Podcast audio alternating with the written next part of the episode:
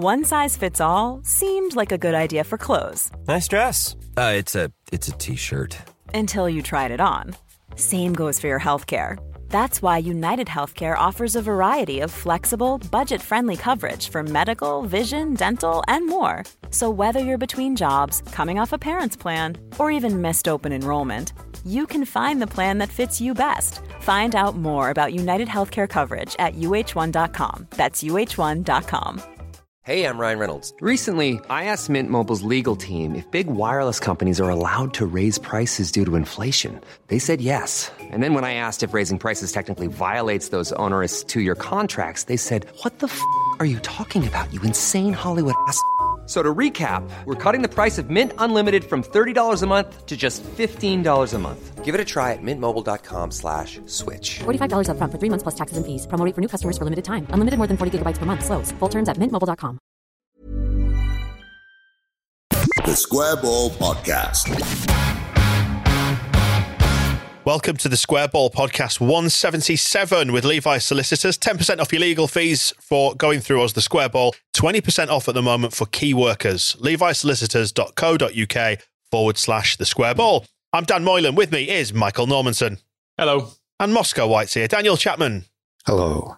Plenty of stuff to get your teeth into on our website. You can still get hold of the free colouring book if you'd like something to do for you or the kids during lockdown. Issue seven of the mag still on sale via the website, and you can get loads of merch there, uh, including all the hoodies, the t-shirts, mugs at thesquareball.net. Well, this isn't new news, but we are still in lockdown. One of the big stories that's emerged over the last seven days is we become aware that uh, Norman Hunter is dealing with COVID 19. Um, we'd like to send him, obviously, our best wishes. Uh, it was one of those stories that kind of gathered a bit of momentum online, and then the club made the, the announcement in the end, finally, I think, because there were so many rumours doing the rounds. You've got some first hand experience of Norman up on the gantry, ding, haven't you, Moscow? It's probably the best part of um, being up there is uh, is one getting to the point where Norman Hunter knows who I am, or well, doesn't know who I am, but says hello to me and gives me a big smile. And um, probably one of the highlights of my life, actually, at the start of this season, the first game, um, I assumed after the summer break that he would have uh, completely forgotten about any of our conversations from the, the year before, which generally insisted of him saying, Why don't they get the ball on the fucking field? And me looking at him and going, Yeah, yeah, I think that's what they should do because you, you're not going to argue with Norman Hunter under any any circumstances. But yeah, the the first game of the season, he spotted me through a crowd of people and came sort of forced forced his way through and around them to make sure he came over, gave me a big grin, a big handshake, and a smack on the shoulder, and a "How are you, son?" And I was surprised, pleased, grateful, and I'm looking forward to something like that again soon. If you haven't yet caught the um, stuff we've done with Bryn Law on the extra ball, we'll play a little bit for you now because obviously you will remember Bryn Law did a load of co commentary uh, with Norman Hunter at BBC Radio Leeds. Uh, this one can be found in part one of our chat with Bryn Law, about 22 minutes into it. If you fancy giving it a listen, here's a little excerpt for you. You said about uh, working with the greats like Norman Hunter, uh, famed sidekick in the uh, in the gantry for a while. What have you learned from the greats? You said you learned so much from them, but like, what have you learned? Simple stuff, I think, mainly. Uh, I mean, Norman, you know, some of the phrases that Norman used to use still stick with me, resonate with me now in terms of the simplicity of the game, which is all about possession, effectively. You know, you, you can't do anything without the football. So you've got to get the football first and then the, then you do something with the football. And you see that big white thing at the end of the pitch, lads, you have to get the ball in that. It was, you know, that was the stuff that Norman had coached to those players when he was in charge at Barnsley and, and, uh, Rotherham was it as well. When he was in that position, he would have, he would delivered a simple message. And the, the message is fundamentally the same for any type of football, whether it's Bielsa ball or whatever else it might be. So there's the simplicity of the description there. Well, my favourite Norman Hunter ism is still after you've watched a rotten first half of football and you get in at half time, his first comment would always be, Well, it'll never replace football, pal. And and that was that that again just kind of summed it up, you know, because they were used to playing something that was good to watch. You know, all, all the talk about dirty Leeds and all the rest of it. Some of the football they played was brilliant, and and that's the way they like to see football played. Still, It was my uh, introduction to a lot of Leeds United stuff was because I lived over the wrong side of the Pennines in the 90s, but I could get radio Leeds if I point out one radio in the house that if the aerial was pointed in the right direction through the fuzz, through the, the static, I could pick up you and, and Norman. And uh, I never did it with uh, with you, and I won't now. But um, he was before a Champions League match. I saw him with I think must been Ian Dennis going to his commentary position, and I ran after him to get my program signed. I was about twenty one. and muttered something about him being like, "You were like my second dad," and, and he was annoyed because he was, trying like to get it second signed. dad as well. Yeah, but he was. It's. I mean, I don't have the the the specific recollections of, of the things he said, but that the atmosphere of being talked through the games by you two has has never left me because you then. That was the main way you'd experience the football, and you know if I Yeah, couldn't was have no got other that way at that commentary point, was there? until match of the day beyond that night, Yeah. and then I could compare it and be like, oh well, they said this happened, and and now I know what they're describing when I see. And so put it all together, and it was real foundational stuff from uh, the preview. But Norman is still on the he's on the opposite side of the the gantry from you now. Um, Yes, he is. He goes to Nearer. watch his game. I see, and every time I see him, I just, you know, you said second dad. Well, sitting next to him was even more like that because I was when I arrived in Leeds and started doing the commentaries. I was 22 probably when I was to start doing the commentaries. So Norman would have been. No, Norman was 70 something recently, wasn't he? So Norman would have been in his 40s at that point. Uh, or yeah, 40s. So it, it was a bit like sitting, but and we used to travel together to all the games, obviously as well. So you'd spend quite a lot of time in each other's company.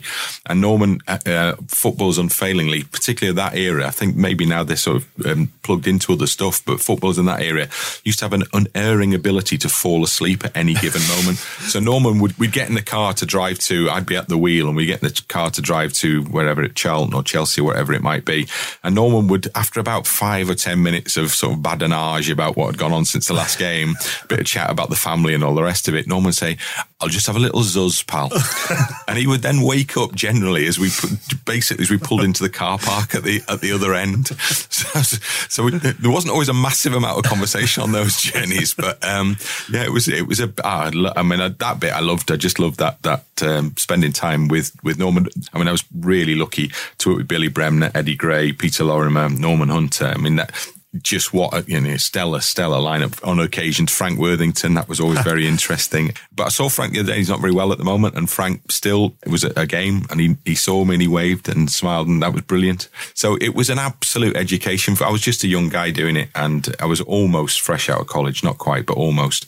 And it was just brilliant. I mean, just you couldn't get a better footballing education than that.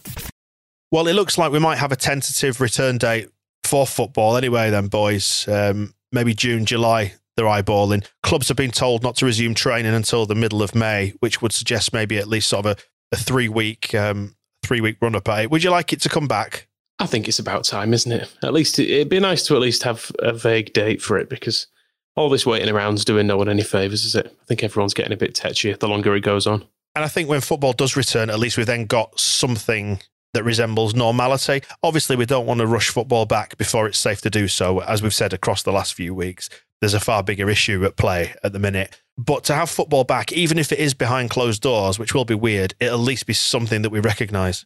Yeah, hopefully one will go hand in hand with the other. It would be ideal if the return of football was a sign that pretty much everything is is back to something like normal. I'm not sure how I would feel about football starting again if things are not back to something like normal. I think it would make the sort of the um, the eye-watering casualty counts from hospitals seem even harder to take if they were arriving at half time during, you know, I always pick on Watford and Burnley, half time during Watford and Burnley. But yeah, the hopes that um, that good times and football will be back with us are, uh, yeah, universal, I think.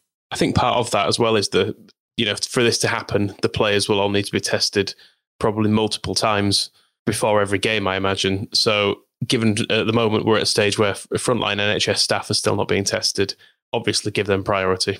No one's, no one. I think I don't think anyone apart from maybe uh, some of the Premier League teams might, because they uh, seem to be have shown themselves to be quite greedy through this. No one is suggesting that football should take priority over anything else at this stage. It does all seem hella risky as well. I know there have to be contingency plans, and I think I've I've said elsewhere it's kind of it's a it's a it's a good stance to take of keep saying that right okay we'll we'll plan for a, a June comeback date and then if that doesn't work okay we'll we'll plan for a July comeback date and keep putting the plan in place in case suddenly we do get the the clearance and we go oh actually we can we can play now the slight concern with with starting too early even if it is under the um, the ideas of footballers being in uh, holiday camps or prison camps or whatever kind of camps, or at least tested nine to the dozen, is uh, all it takes is for one player to, as Mikel Arteta, Arteta, sorry, did to to kick all this off, test positive. And what do you do then? Do you have to shut the whole thing down again because you've got a risk of infection amongst the footballers? Again, it's a. Uh, I would suggest getting this right is going to be quite important. Yeah, you make a very good point there, both of you, because I mentioned this to my wife and she said, well, wouldn't it a little, be a little bit off if footballers are all getting freely tested for COVID 19 and yet uh, general members of society and most importantly, members of the NHS are not able to get tests? And yeah, it doesn't quite sit right, does it? As much as I want football back and I want normal life back, there is something a wee bit more important going on. Yeah, although in fairness, I would probably back football clubs to be a bit more enterprising in getting hold of, hold of tests than potentially our government has been at the moment, but probably best off not drifting into politics. On the football front, I mean, it's something we've skirted around in previous weeks. Do you think this return date would be a good thing or a bad thing for Leeds? The layoff and the uh, the chance to sort of regroup a little bit. I think of all the teams in the league, it would suit us the best because I think everyone, which teams we've planned for this, the players know are having to still submit weight readings and they're still getting GPS fitness trackers on their backs when they go to sleep, I think, to make sure they're getting enough kip and stuff. So I think the Leeds players will come back fresh from it and still raring to go. Whether or not Wayne Rooney is keeping himself in peak physical shape, I would doubt, to be honest. Yeah, looking at um, Jean Kevin Augustin's physique, if that's what it still is, he looks like he could return as the most formidable striker in the league. But it is difficult to predict. I thought um, Pep Clotet was quite interesting talking about this, where he said that he doesn't think any team can say that the Breakers favoured them because once you deviate from the routine of playing, he said, things change. And in the remaining games, we'll see some different performances from sides whose fortunes might have contrasted before such a long hiatus. It's, um, it will be different. You, players might have pick up injuries during the preseason, warm up to, to restarting, and you never know. Older Kevin Bamford could both break down on the in the second week of preseason training, and then we are relying on Tyler Roberts, who actually will probably do a brilliant job. But there's there's a lot of um, it feels like a lot of the pieces have been thrown up in the air, and uh, form certainly, which it felt like Leeds were building up momentum with uh, before the the shutdown, will not be a reliable indicator of of starting again. It's going to be like especially with this idea of getting them, all the games played in 56 games, which I think included the, the playoffs. So it'll be even less for the regular season uh, matches. It's going to be a, a frantic mini season and all bets will be off. Although actually all bets will probably be on because I imagine the bookies will be very keen uh, to have this back. I must admit, talking of the playoffs, when I was looking at the, the schedule with it, they were saying they hope they can squeeze it all into this tight time frame, including the playoffs. A selfish part of me did think, I'd get rid of the playoffs. That'd be a nice way. That's the fairest way of doing, it, isn't it? Because then you give you buy yourself a couple of weeks. Then start it a bit later. No playoffs. Absolutely fine. A word on Augustin, if we can, because he is looking in fine shape. Is that boy? I mean, like look at the the weight that he seems to have lost. You can see it, can't you, on most of um, Bielsa's squad? Like you look around at a lot of them and they look almost skeletal, but he looks noticeably trimmer and leaner, and um, could be a real asset, as you said. He was a friend who he'd not seen for a while maybe after he'd left the room, he'd be saying to other people, "Is he, is he all right? He looks, he's lost a lot of weight, hasn't he? Like he's a lot of weight. Like he looks really, really thin now. Is, is he definitely all right? But I, I trust he is. Yeah, he's he's following the uh, the Bielsa edicts to a an incredible degree, and it's it's very impressive, especially given he does not have a a game to prepare for, and he doesn't even have a, a training session to prepare for. He's and the the season might not begin again until after his initial loan period date has ended. So he could be perfectly justified if, with saying, you know what, think once I can travel, I'll just go back to France and I'll let my agents sort out how to get me out of all this deal because I, I never got played and, you know, I just want to go home. Instead, he's absolutely cracking on getting himself in shape for a, a season with no idea when it's going to come back and really just rolling with the ideals that, that Bielsa tries to get them all to get on board with. Because one of the narratives that seemed to pop up when he was in Germany was that he had a clash with the coach and uh, he might not have been fully into it. And it's good to see that he's completely dispelled that myth because he seems really, really just committed to the entire thing, not just for this season, but with an eye on to next season as well. He's totally knuckling down and um, and playing his part. Yeah, Bielsa seems to have an incredible ability to to draw this level of commitment out of players, but I think it's true of um, all the players who have stayed at Leeds. At least you you couldn't count Samu Saiz on this, but but the buy-in from them and the the way that they've all got on board with with what he's asking them to do has been one of the real pleasures of watching this team come together. That none of this has been easy, and uh, and yeah, it's it's not easy for Jean Kevin Augustin at the moment to train and train and train without a game, but he's absolutely doing it. Have to say, one thing I am looking forward to from a football perspective is if they do squeeze everything into this sort of seven week period or whatever it's going to be over the summer. It's going to be like a almost like a domestic World Cup or European Championships feel to it, isn't it? Over the height of the summer, we get football. God, let's hope we get promotion. Could be great. If if only the crowds were allowed in, I think people would come to the conclusion that this is when football should be played. I know in the old days they needed to make sure that you know the pitches weren't rock hard and for the cricket season and, and all that sort of stuff. But just let let us have football in summer from now on. They've changed it for the Qatar World Cup. I think this should be the start of it. Just have short sleeve shirts every game. No postponements or anything lower down the leagues either, because it's uh, it's always going to be a bit nicer weather. I think it's just the way forward. It, you you want your promotion period to just be a summer of glorious uh, sunshine, don't you? And just drinking in the garden every day. So let's let's do that. What are you going to do in winter? World Cup. Then you get your little slice of sunshine when they have the World Cup in Mexico, which is where it should be every year. European World Cups, I suppose you'll have to just accept they'll be a bit cold, but I don't know. There's enough interest there to keep you keep you going. I think. Have them in Mexico as well. Yes. And the European Championships. Yeah, just play them all in Mexico. Some in Brazil, some in Mexico. South Africa was quite fun. Let's have some there as well. Although it is worth pointing out that the World Cup in South Africa was in winter in the southern hemisphere, and it was very, very cold on some of those occasions. But I'm I'm all for it. I'm absolutely all for it. And an insight into your life there, Michael, drinking in the garden. Well, that's all we've got left, really, isn't it? Let's face it. There's there's nothing else to do other than being annoyed at your children. Although I did um, cave in and buy Football Manager 2020 this week, and God, that's complex. So much to do. Leeds have got not got much money, and I, I was playing that in the garden. That was quite nice. The mobile version or the full version? Full version. Gone all in. Yeah, I, I had to cancel. I had to stop on the full version. It was too much. The media responsibilities and the training responsibilities were too much for me. I've gone for the um, the touch version of it, where you can fly through seasons a bit quicker. How are you doing? Well, uh, Leeds are in the playoff positions, which is the terror that we don't need, quite frankly. But um, mm-hmm. no, I will get promoted. I can feel it. Oh, an update on gameplay, and then from last week, you know, we had the clips of Lewis and Dan on. We did have somebody flag up a problem. If you remember, Lewis and Dan were trying to recreate January the 3rd on FIFA and they failed miserably. They got absolutely hammered, but they had to jump through so many hoops to get their squads together because there were loads of players missing. And then after all that trouble, they lost about 36 0 on aggregate or something like that. But there was a problem, wasn't there?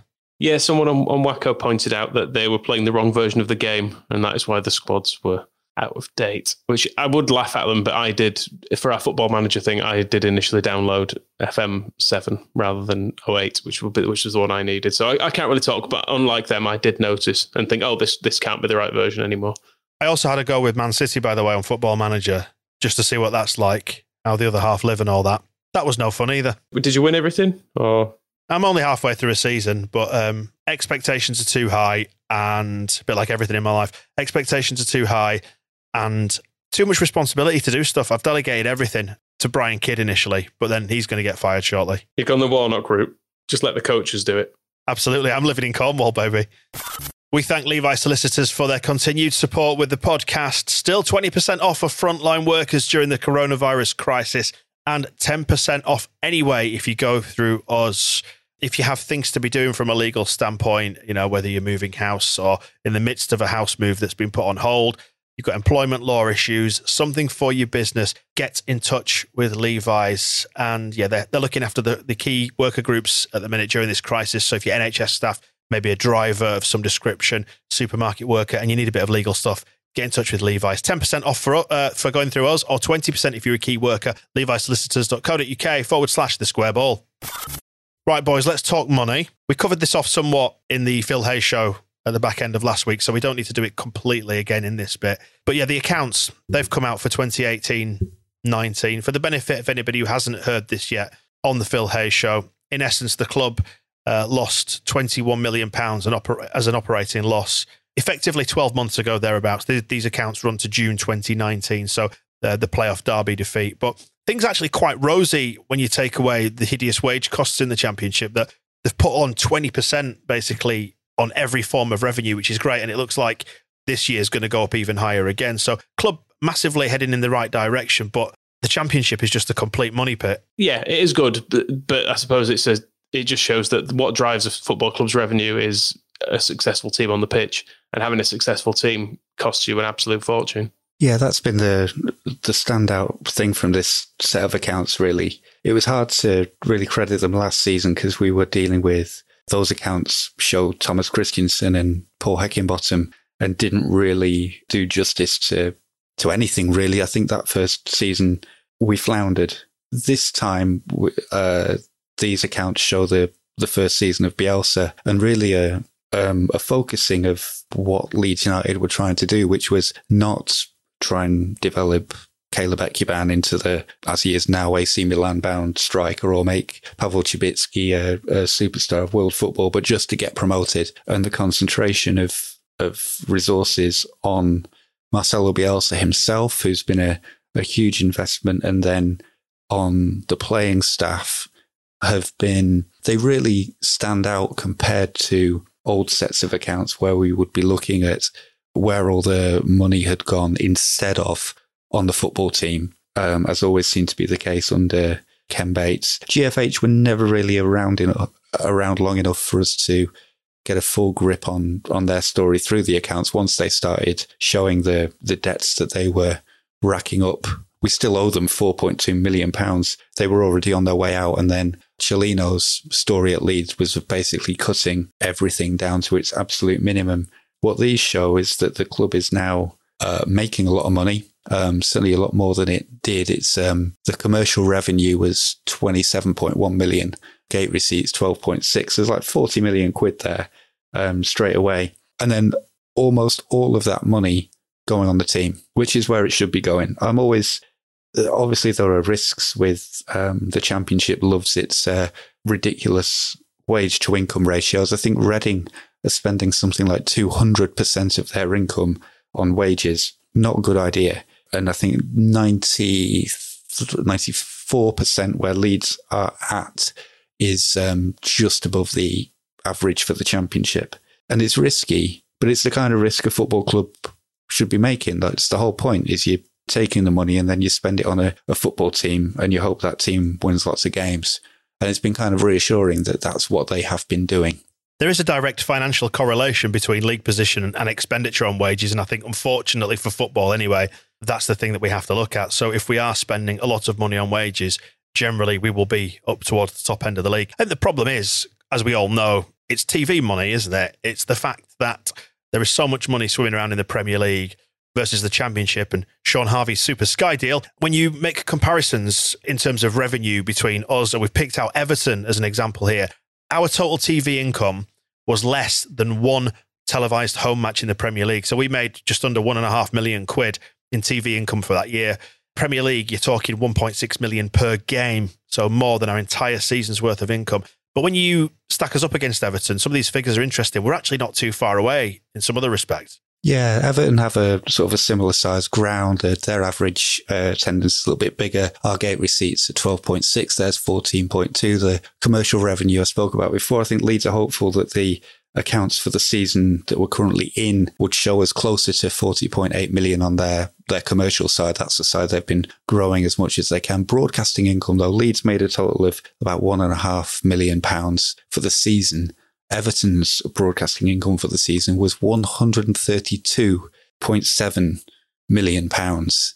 That's the first part of the problem. The second part of the problem is that within the, the championship bases its its sort of its its selling point on being the competition for the Premier League. and it encourages its clubs to to try and get in. And the only way that you can make up a, a spending gap like that, especially when the teams with parachute payments come down to your division, is to to try and spend money that competes with clubs who are getting 132 million pounds more per season than we are. We are competing with clubs like Everton for players. Look at Chris Wood. There was absolutely no way we could stop Chris Wood uh, going to Burnley because they had this kind of, of broadcast money and, and we don't. The only way of uh, of trying to plug that gap is coming up with as as much money from as many sources as you can to to spend it then on transfer fees and wages to uh, in Reading's case a ridiculous degree to Leeds's case uh, hopefully a calculated risk degree. But then when you do do that, you then get slapped with um, FFP penalties and investigations and deductions because because despite having this selling point of being the competition for the Premier League, the television deal that um, Shaun Harvey negotiated with with Sky and the other broadcast partners in no way reflects the competition in those terms and doesn't do anything to make the FFP limits sensible.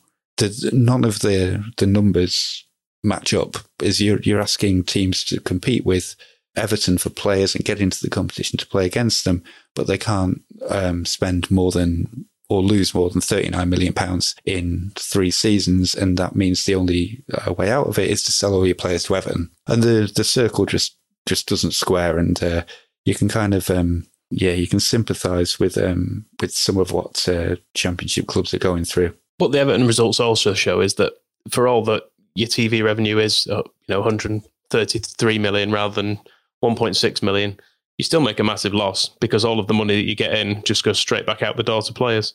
And you see it in the, the championship as well. The clubs that are spending the most on salaries are always the ones that have come down, often with a, what is on paper a Premier League squad, but they rarely seem to bounce straight back, do they? You get the likes of Stoke and Villa when they came down, actually struggling to make an impact on the division while actually still paying two or three times more than average. Yeah, there's there's a possibility that this crisis might have a some kind of of leveling effect. It is always interesting with the the parachute payments and whether they work or not. West Brom are in their their last season of of having them and uh, the second best team in the division by quite some way. Stoke just an absolute failure. But then the the ridiculous thing about them is you have to outspend them anyway, and you end up trying to outspend a club that has a hundred million pound budget but is rubbish, and but that you can't predict that. You have to you have to go up against them anyway, and it does focus everything on this idea that the the budget is the all important thing. But the um, the Bundesliga's chief executive uh, Christian Seifert, they're actually they're trying to restart uh, very soon behind closed doors over there, but he said that um, his quotes about the transfer market were quite interesting. He said, In the short term, I would say the transfer market this summer will not exist. It will collapse. Some agents will suddenly understand that they will have to work hard or at least work. Some leagues will understand that money is nothing that is coming automatically every month from heaven. And um, I think the uh, the fact that clubs are going to have to recut their cloth. And Angus Kinnear said in his YEP column this week that they're they're actively doing work on the the finances for next season now that the scenarios have have changed. May mean that it won't be as easy for an agent to go to a club and say, "Well, if you don't pay us X amount of money, he's going to move to another club and they're going to pay it because they're not going to be able to pay it either." It might be a chance for uh, for clubs to not necessarily wrest back some control because I think the Spurs saga said I'd, I'd, probably prefer Danny Rose to be running Spurs than some of the their executive based on the the moral decisions they've been making.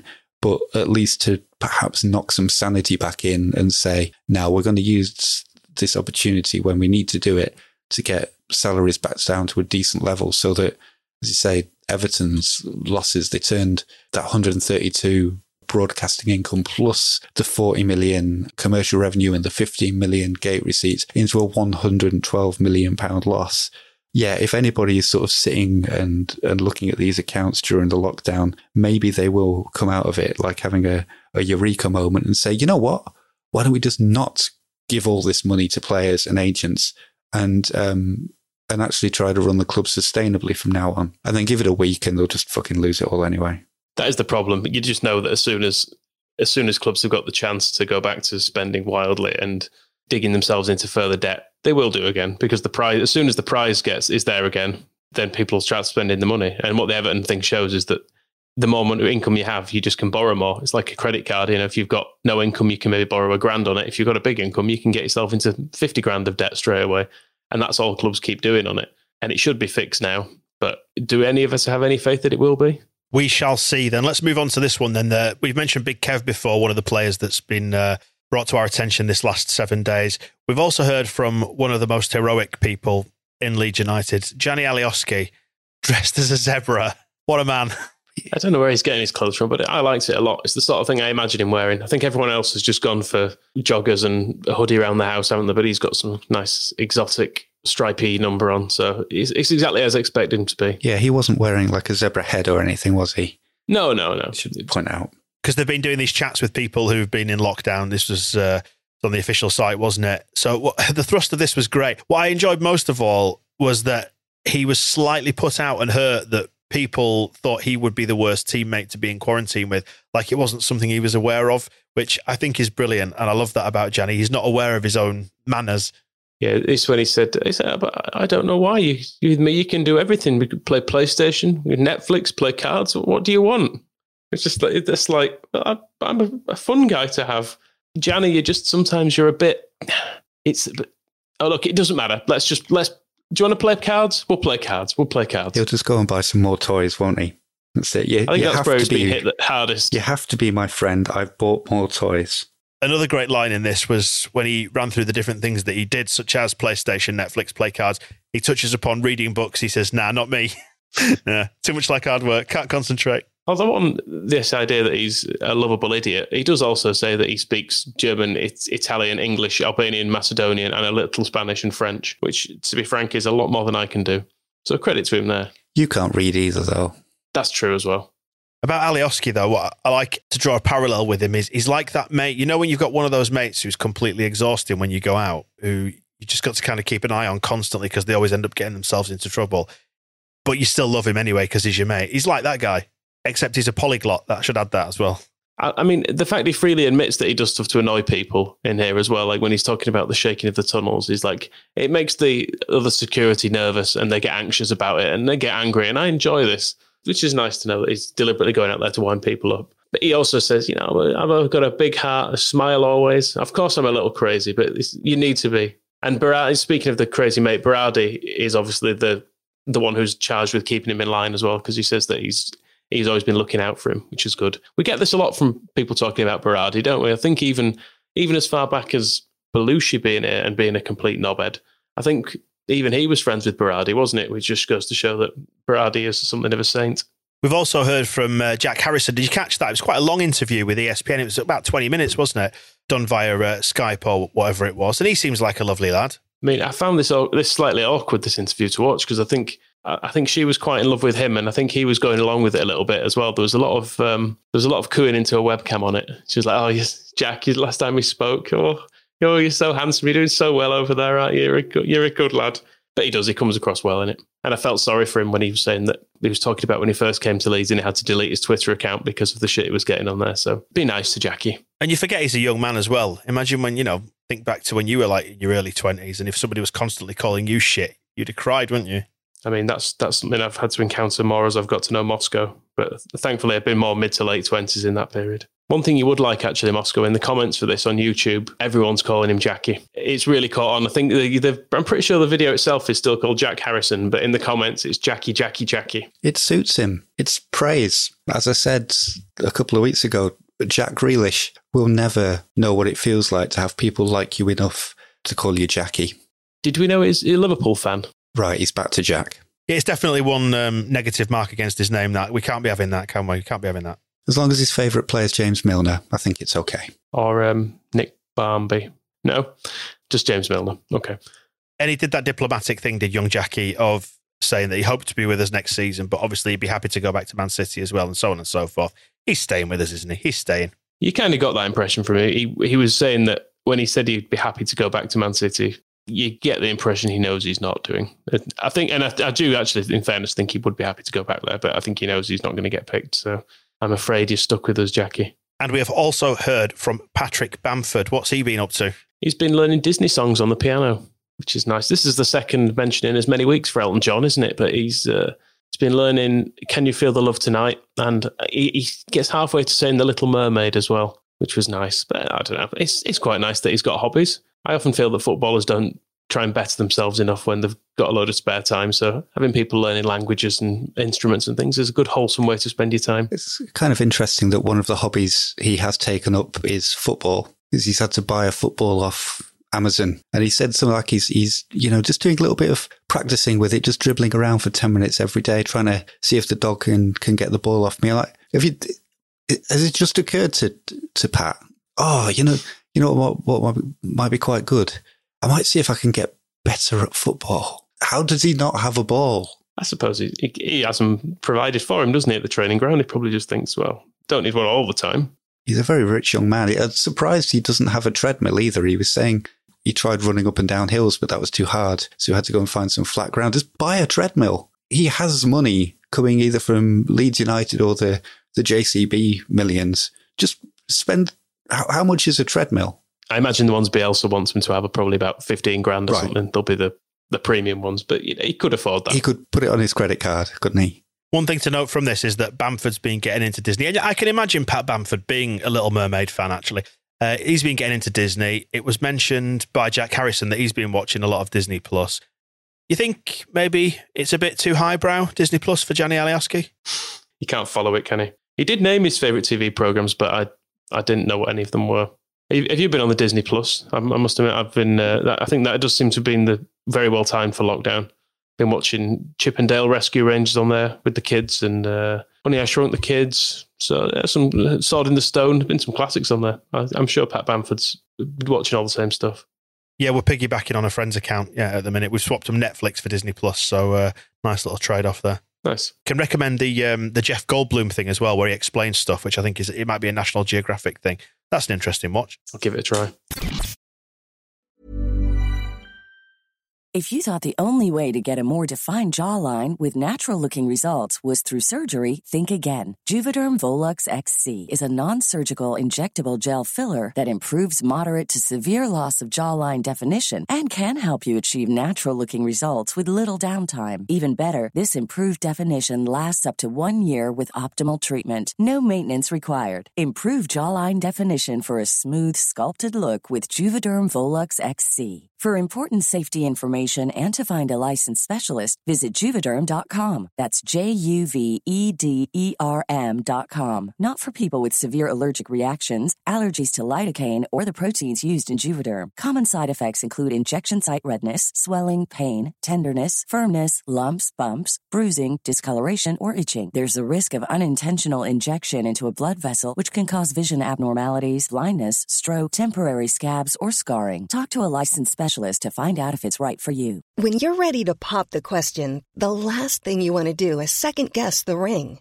At Bluenile.com, you can design a one of a kind ring with the ease and convenience of shopping online. Choose your diamond and setting. When you find the one, you'll get it delivered right to your door. Go to Bluenile.com and use promo code LISTEN to get $50 off your purchase of $500 or more. That's code LISTEN at Bluenile.com for $50 off your purchase. Bluenile.com code LISTEN. Ryan Reynolds here from Mint Mobile. With the price of just about everything going up during inflation, we thought we'd bring our prices down. So to help us, we brought in a reverse auctioneer, which is apparently a thing. Mint Mobile unlimited premium wireless. Ready to get 30, 30, bit to get 30, bit to get 20, 20, 20, bit to get 20, 20, bit to get 15, 15, 15, 15 just 15 bucks a month. So, Give it a try at mintmobile.com/switch. slash $45 up front for 3 months plus taxes and fees. Promo rate for new customers for limited time. Unlimited more than 40 gigabytes per month slows. Full terms at mintmobile.com. If you want to get involved with the show and fill up this gap with your question, uh, squareball.net forward slash WhatsApp, that will take you into the app, give you our number. All you need to do is record as a voice memo and we will play you out on the show. Now, first one today comes from James. Hi, guys. With the lack of football at the minute, a lot of people are creating their greatest ever 11s or variations of. But it's got me thinking, you know, with Bielsa being the way he is and his training methods, which 11 players over the last 10 years do you think would make up a nightmare 11 for Bielsa to manage? Cheers, guys. So what's Bielsa's nightmare 11 then? I mean, James did say from the last 10 years, but I'm sure we can be a wee bit flexible and maybe count it as from relegation or something like that. Yeah, I mean, I want Paul Butler in there, so it's going to have to be a bit flexible because I, I, couldn't think of a of a fatter, less interested, less composed defender that we've had in the last well thirty years. So he's his first name on the team sheet and captain for me. You imagine it's kind of going to boil down to the degree of rebellion that comes from the players. So you can't imagine certain players being that interested in knuckling down and really applying themselves. Like, you know, like Juve, for example, was a name that sprang to mind. That, you know, he, he was entertaining when he was here, grabbing his crotch, but you can't imagine he's going to be all in for a Bielsa preseason, can you? I think that's the thing with a lot of them. It's the people who are not willing to give up their Sunday nights, Monday nights, Wednesday nights that they insist on going out to the pub regardless. Um, the, the shape Paddy Kenny came back to preseason that time was a worry. Also, early Michael Ricketts as well for Leeds. You've got to think that under Bielsa, it would have been more of like a big pair of trousers held up next to him for Michael Ricketts. It would be the, the before and after shot. Never mind just the, the big Kev transformation. I think basically you can just look at Warnock's list of signings and pretty much all of them just for the pace, like a, a, a Tonge and Brownie midfield with Varney on the left you just can't imagine any of them have got the the engine. Well, Varney had the engine, but absolutely no guile whatsoever. So him on the him in kind of a, an attacking left sided position in a Jackie Harrison role would be absolute disaster. And I think going back a bit further as well, just because of the all action midfielders that Bielsa likes, I think Jermaine Wright, if we can remember him, who was a wouldn't actually be able to tell you what type of midfielder he was. He was a midfielder who didn't touch the ball or tackle or be seen. Yeah, I remember christening him as Casper the Friendly Ghost because he was that anonymous. And you do feel like Bielsa wants players who are prepared to take responsibility. I think another one to throw in there for the defence would be Mansour Assoumani, just for the, the fact that Bielsa likes even a star player has to bed in for about three months. Whereas Mansour Assoumani, I think he played one reserve game for McAllister and then was straight into the first team. Admittedly, only for 45 minutes of it, but that was enough for McAllister to give him a go. And did we mention Gregan there alongside Butler? Because as soon as you say Butler, I'm, i think Gregan. Don't know. I feel like Gregan was actually all right on the ball at times. I think Bielsa might have just made him lose a shitload of weight and then turned him into an all right footballer. I think underneath it, he was probably an all right lad, was Gregan. I think with Gregan and Butler, there was always that impression that they'd just come in from, uh, it was like maybe the morning after a big session at the pub, that kind of thing. They were all a bit sweating the booze out kind of thing.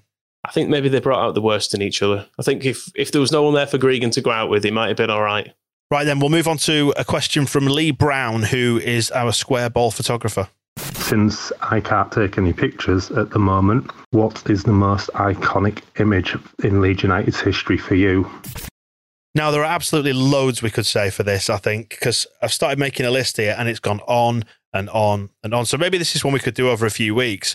But on a personal level, my favourite photo is that one of Wilkinson walking towards the Kop with the league championship trophy held down low to his side in 1992, just walking away from the camera. It's it's kind of it just oozes the the phrase kind of "we did it" or "job done," something like that. Love that one. Yeah, from a similar era. I don't know if it's necessarily iconic, but I love that at the end of the promotion season, they got the players to pose for another squad photo so that the players like Chapman and Varadi, um, who and Chris Kamara, who who weren't there at the start of the season, were on it, and, and Ian Baird, who had left, was not. But they were they're all wearing clean, crisp, white, and crucially long sleeved top man shirts, and they look fantastic. And I I really like the idea of a uh, of bringing them back together for a formal squad photo at the end of the season, and of them having the the satisfied look of champions about them. I think other iconic photos going a little bit way back, I think the coolest photo is definitely Big Jack smoking, you know, on Fullerton Park. So it's a shot that's taken from down by his feet, looking up at him. So he looks like an absolute giant statue of a man. Pure, brilliant white kit and a beautiful blue sky behind him. And he's just got a tab in his mouth because it's just of its time. And we all know smoking's cool and good for you. So you should definitely do that, kids. And I think that's just such an iconic photo. Related to the last question, I think that's a training session I would have loved to see Marcelo Bielsa turn up for. Other favourites on my list, uh, the photo of Speed and Batty, you know, in that mid-air embrace. Love that one. Brendan Ormsby on the Kop in 1987. Loads I think you can get through. We, we should do this over a few weeks, actually, because there are so many. One that came to my mind for this, which I had to go and look back at because I've seen the picture so many times that I, I realised I didn't actually know the full context of it. It's Viduka on his knees, having scored against Besiktas with his he's got his arms wide. And I, in my head, I always thought that was in front of the Kop, but I think he's actually in front of the West Stand, which somehow ruins it slightly for me. I don't know why. It's from it's in front of that bit of the West Stand where the away fans are now housed, but it's a lovely shot. You see, I'd always assumed that was the East Stand, like the northeast corner of the East Stand. That Nope, it's the bit of the ground that we're not sitting anymore.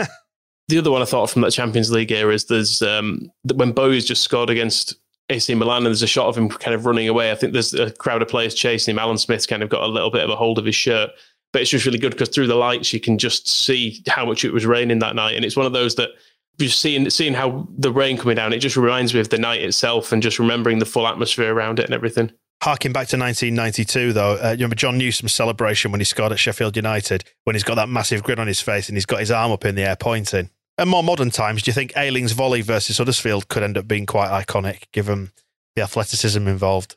I kind of don't want a, goal against Huddersfield to be too iconic because I think it validates them too much.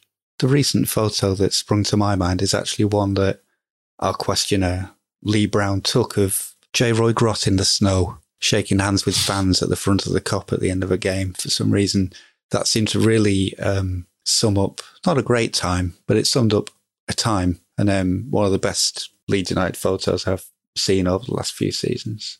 Just to go back to um, something we were talking about last week as well, with the the anniversary of of the deaths in Turkey, was is the shot of the Leeds fans with their backs to the crowd uh, to the game. It, it's one of the few pictures that sort of it gives me goosebumps to even just think about it somehow. Just knowing what it was what it was about and having recreated it since at games it's just is it's a very meaningful if very depressing picture. Yeah let's revisit this one next week as well. We'll run through a couple more perhaps in a, in a bit more detail because there are so many. I mean i've got for example Vinnie Jones you know when he tackled the kid in the pre-match warm-up in the promotion season stuff just stuff like that just absolutely magical. So we'll come back to this one next week. Right now let's move on to a question from niall. Harry lads uh, just listening to the podcast there about uh, talking about the traditional game at Shelbourne and how you used to have great crack at Shelbourne and all that over the years. And I have a mate who's a big Shelbourne fan, so I was talking to him about it, and he was saying that uh, he wished it was a the game because the Shells could do it the money in that. But just wondering why you think that the club doesn't come over to Ireland um, for pre-season as much as it used to doesn't play those Shelbourne games anymore. You know, was was there a link there that's been lost, or what's what's the crack altogether? I mean, I've tried to provide the link to Ireland with the, the Robbie Keane impressions down then, but there's only so much I can do, isn't there? But it's a shame. I feel like my era of watching Leeds was marked by loads of Irish players. Obviously, Kelly and, and Ian Harte in the team, McPhail and Maybury coming in, O'Leary as manager, Robbie Keane signing it felt like we'd always have a, at least four or five really good Irish players in the squad. But since then, it's been um, O'Kane and Darren O'Dea and Noel Hunt. And I suppose we have to include Paul Green as well, even though he is from Ponty.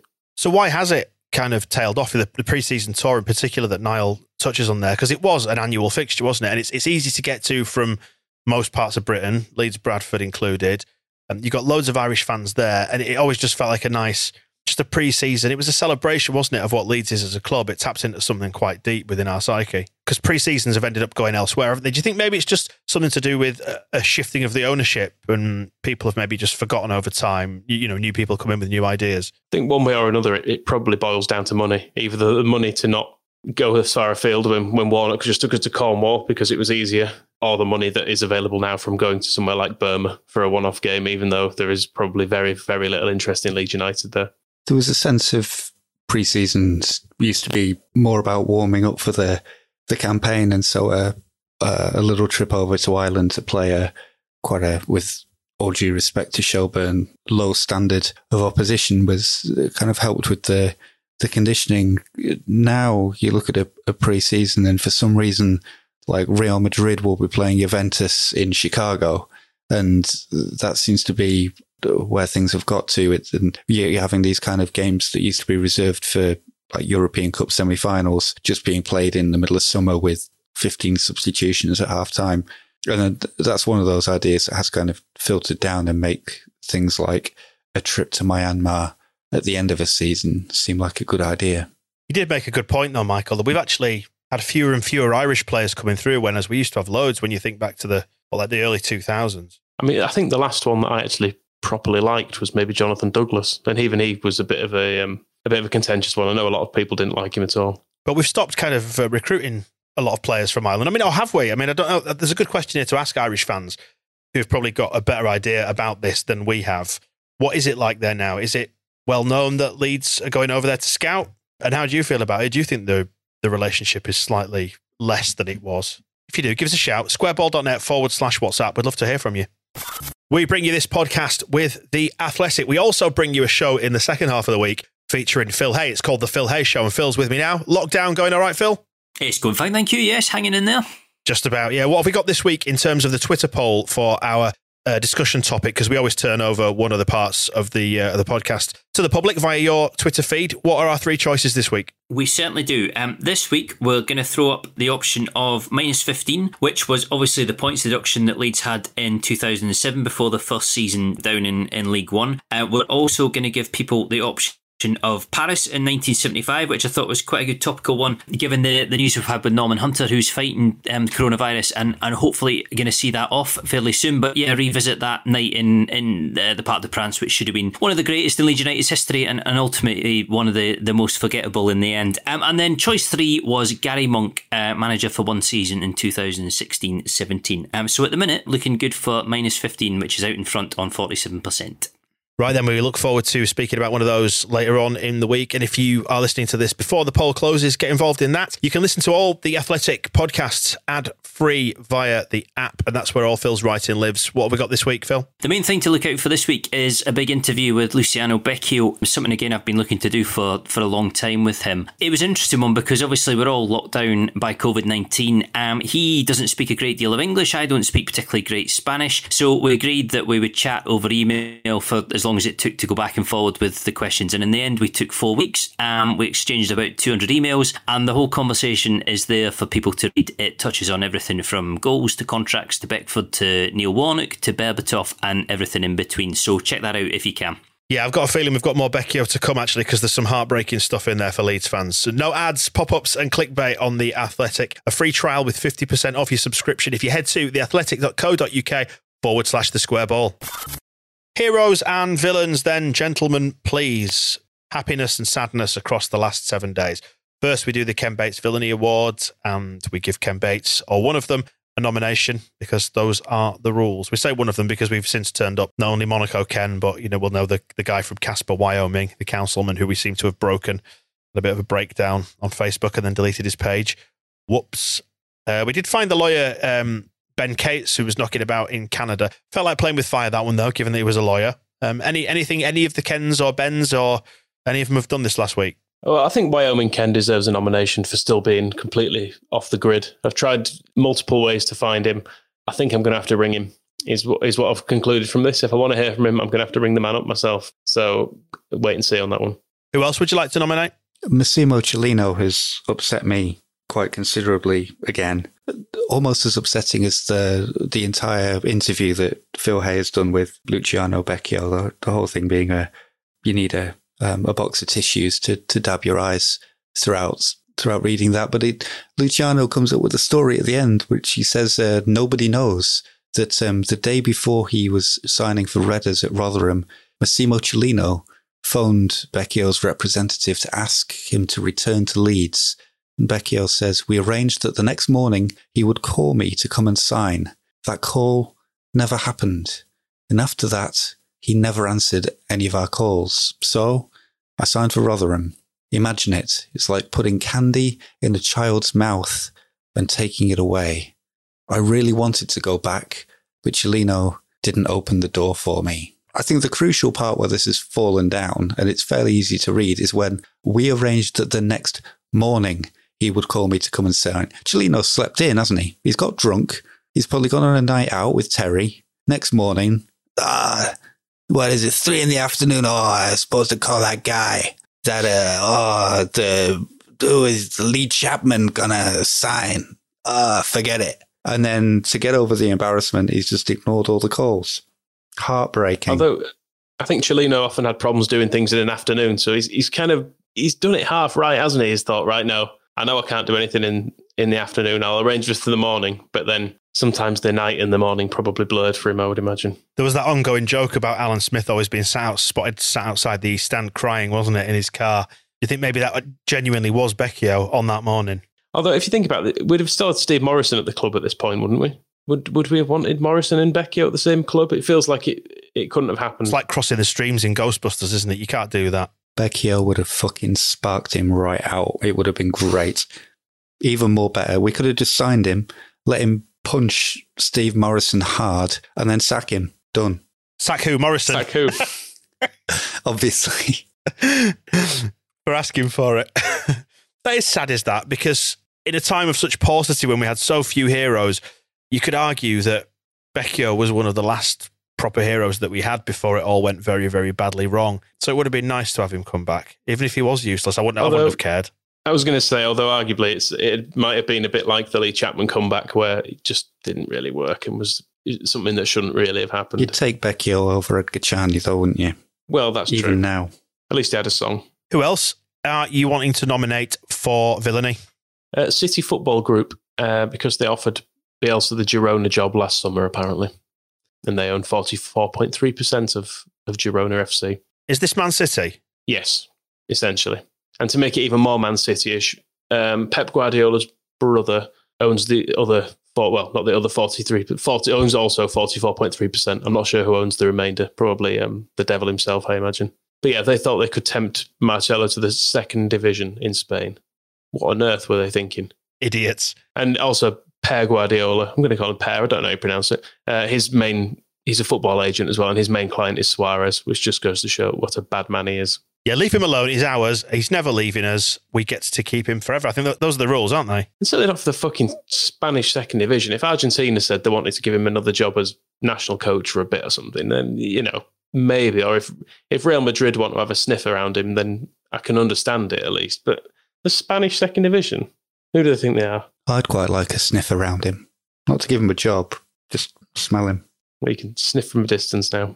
Maybe, maybe you could. Uh, once he's vacated a bench, you could go and have a little whiff. We should also nominate um, Arsenal. Their footballers have been arseholes about this, not deferring wages. Tottenham, arseholes. Liverpool, all all the Premier League. Yeah, most of them. I think that, that's probably a bit harsh. I'm sure some of them have done the right thing, but Liverpool and Spurs have. Well, they've they've since decided to change their mind, haven't they? After there was a massive PR storm about it. That's the, the clear. They've not chosen to do the right thing. They've had to do the right thing, which is not the same. I think, in the absence of any evidence to the contrary, we should assume all the Premier League is guilty until yeah, well, until we hear otherwise, and until we're back in it, and we can start righting wrongs all over the shop. Is that all our candidates for this week? Then, if so, do you want to uh, pick a winner, loser? It's got to be Massimo, hasn't yeah, it? Yeah, undoubtedly. Just listen to that line again. Imagine it like putting candy in a child's mouth and taking it away, not just in its hand, not just offering a child a sweet, putting candy in a child's mouth. Like putting Luciano in Moscow's mouth and then taking him away. was going to ask actually, hey Moscow, you know this all came about from a back and forth set of emails between Phil and Luciano. For, it went on for several weeks, four weeks, wasn't it? Imagine that you get to email Becchio back and forth for four weeks. What would you have put? Apart from send nudes. I think you'd have got wanted to be a more old fashioned pen pal. I think you'd get the little thrill of seeing the foreign stamp on it and everything and be like, oh, got another one.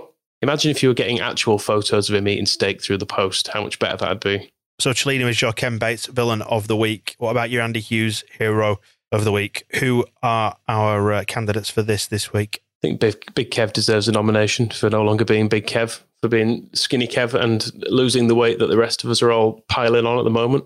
Just nice to show that he's, he's serious about this whole thing.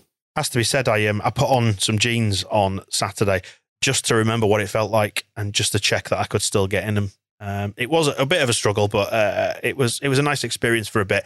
Then I went back into tracksuit bottoms. I bet you felt like a hotshot businessman for a few a few hours, didn't you, wearing a pair of jeans? Who else do we want to nominate? Uh, the Little Mermaid for cheering Pat Bamford up, giving him something to concentrate on during this period. And you know, when he's when he can drag himself away from his brand new football, he's doing this instead. So I applaud him. And a reminder in the video, the birthday video for Pablo Hernandez, how good he is at nutmegs, because it made me think of Pablo then, because he could nutmeg a mermaid. I'd like to nominate Johnny Alioski, um, who's our player who's probably most likely to marry a mermaid. I, could, I think that was how he gets involved. I could imagine him living under the sea. I did leave that video with, with Gjanni really loving him. I have to say, he's just such, such an innocent character. He's older than he should be as Gjanni. He's, he's like a. It's joked about before, but he's a child in a man's body. But you almost saw the sort of nice, sweet side of him in this as well. He means no harm to anyone, does he? Not really. He's lovely, and I'm glad he's ours. We also need to give a mention to uh, to Billy Foster. We heard from Nagsy on the WhatsApp number who said, "Hi guys, how about a mention on this week's pod for Leeds fan and golf caddy in that order, Billy Foster, who's raised thirty thousand pounds and counting for NHS charities by auctioning golf and football memorabilia. That includes a football that was signed by the 1972 FA Cup winning squad and Don Revie. Uh, the ball was won by our dad in a raffle for a quid a couple of weeks after the final. A quid and has spent the last 48 years in the attic. Uh, it might sound weird that the ball's being kept in the attic, but it was up there to, and I say this in quotes, to preserve it like the holy relic that it is. Indiana Jones would be all over it. So, yeah, nice one, Billy Foster. Any other candidates for uh, people who've made us smile then across the last week? Don't think so. Let's pick one then. Who's it going to be? Is it Gjanni? Is it Gjanni Alioski? I mean, raising 30 grand for NHS charities is pretty good going, I have to say. It's a toss up, isn't it? Can Billy Foster, maybe next time he's at the Open or something, can he? Are there any tunnels there that he could shake? Bring a bit of Gjanni madness to a more gentlemanly sport? What about a, a, a medal of distinction for, for Billy for doing something really worthwhile, but uh, Gjanni Alioski for just being daft? Has he ever shouted in a pool? He did explain that in the video, actually, didn't he? He said it was a, a Home Alone tribute. It was the Calvin. of course it was. Good use of the word tribute. so do we give it Gjanni then? Is he having it? Is he having it? Yeah. Yeah, with, with a, a doff of the cap towards Billy Foster. Nice work, Billy. Well, that just about wraps it up for this one, I think. Um, we've got loads of other podcasts for you on the Extra Ball. If you want to hear more of that Bryn Law chat, it was really, really good, really, really informative. Some powerful stuff on Gary Speed as well. Have a look on the website, squareball.net, and hit the squareball.net forward slash WhatsApp if you want to send us through a voice memo to get involved uh, with the show. And have a dig about on the website as well with links to Mag's subscriptions for the second half of the season, which is the longest second half of the season ever, and merchandise as well. We thank you for listening to this one. We will return next week. We'll see you in a bit. The Square Ball Podcast.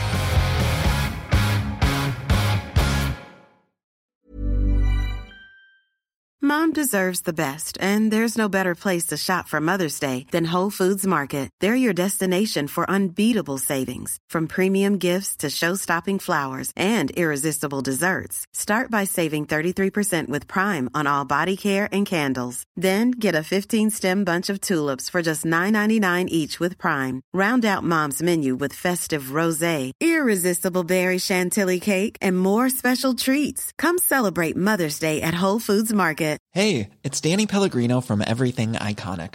Ready to upgrade your style game without blowing your budget? Check out Quince. They've got all the good stuff shirts and polos, activewear, and fine leather goods, all at 50 to 80% less than other high end brands. And the best part? They're all about safe, ethical, and responsible manufacturing. Get that luxury vibe without the luxury price tag.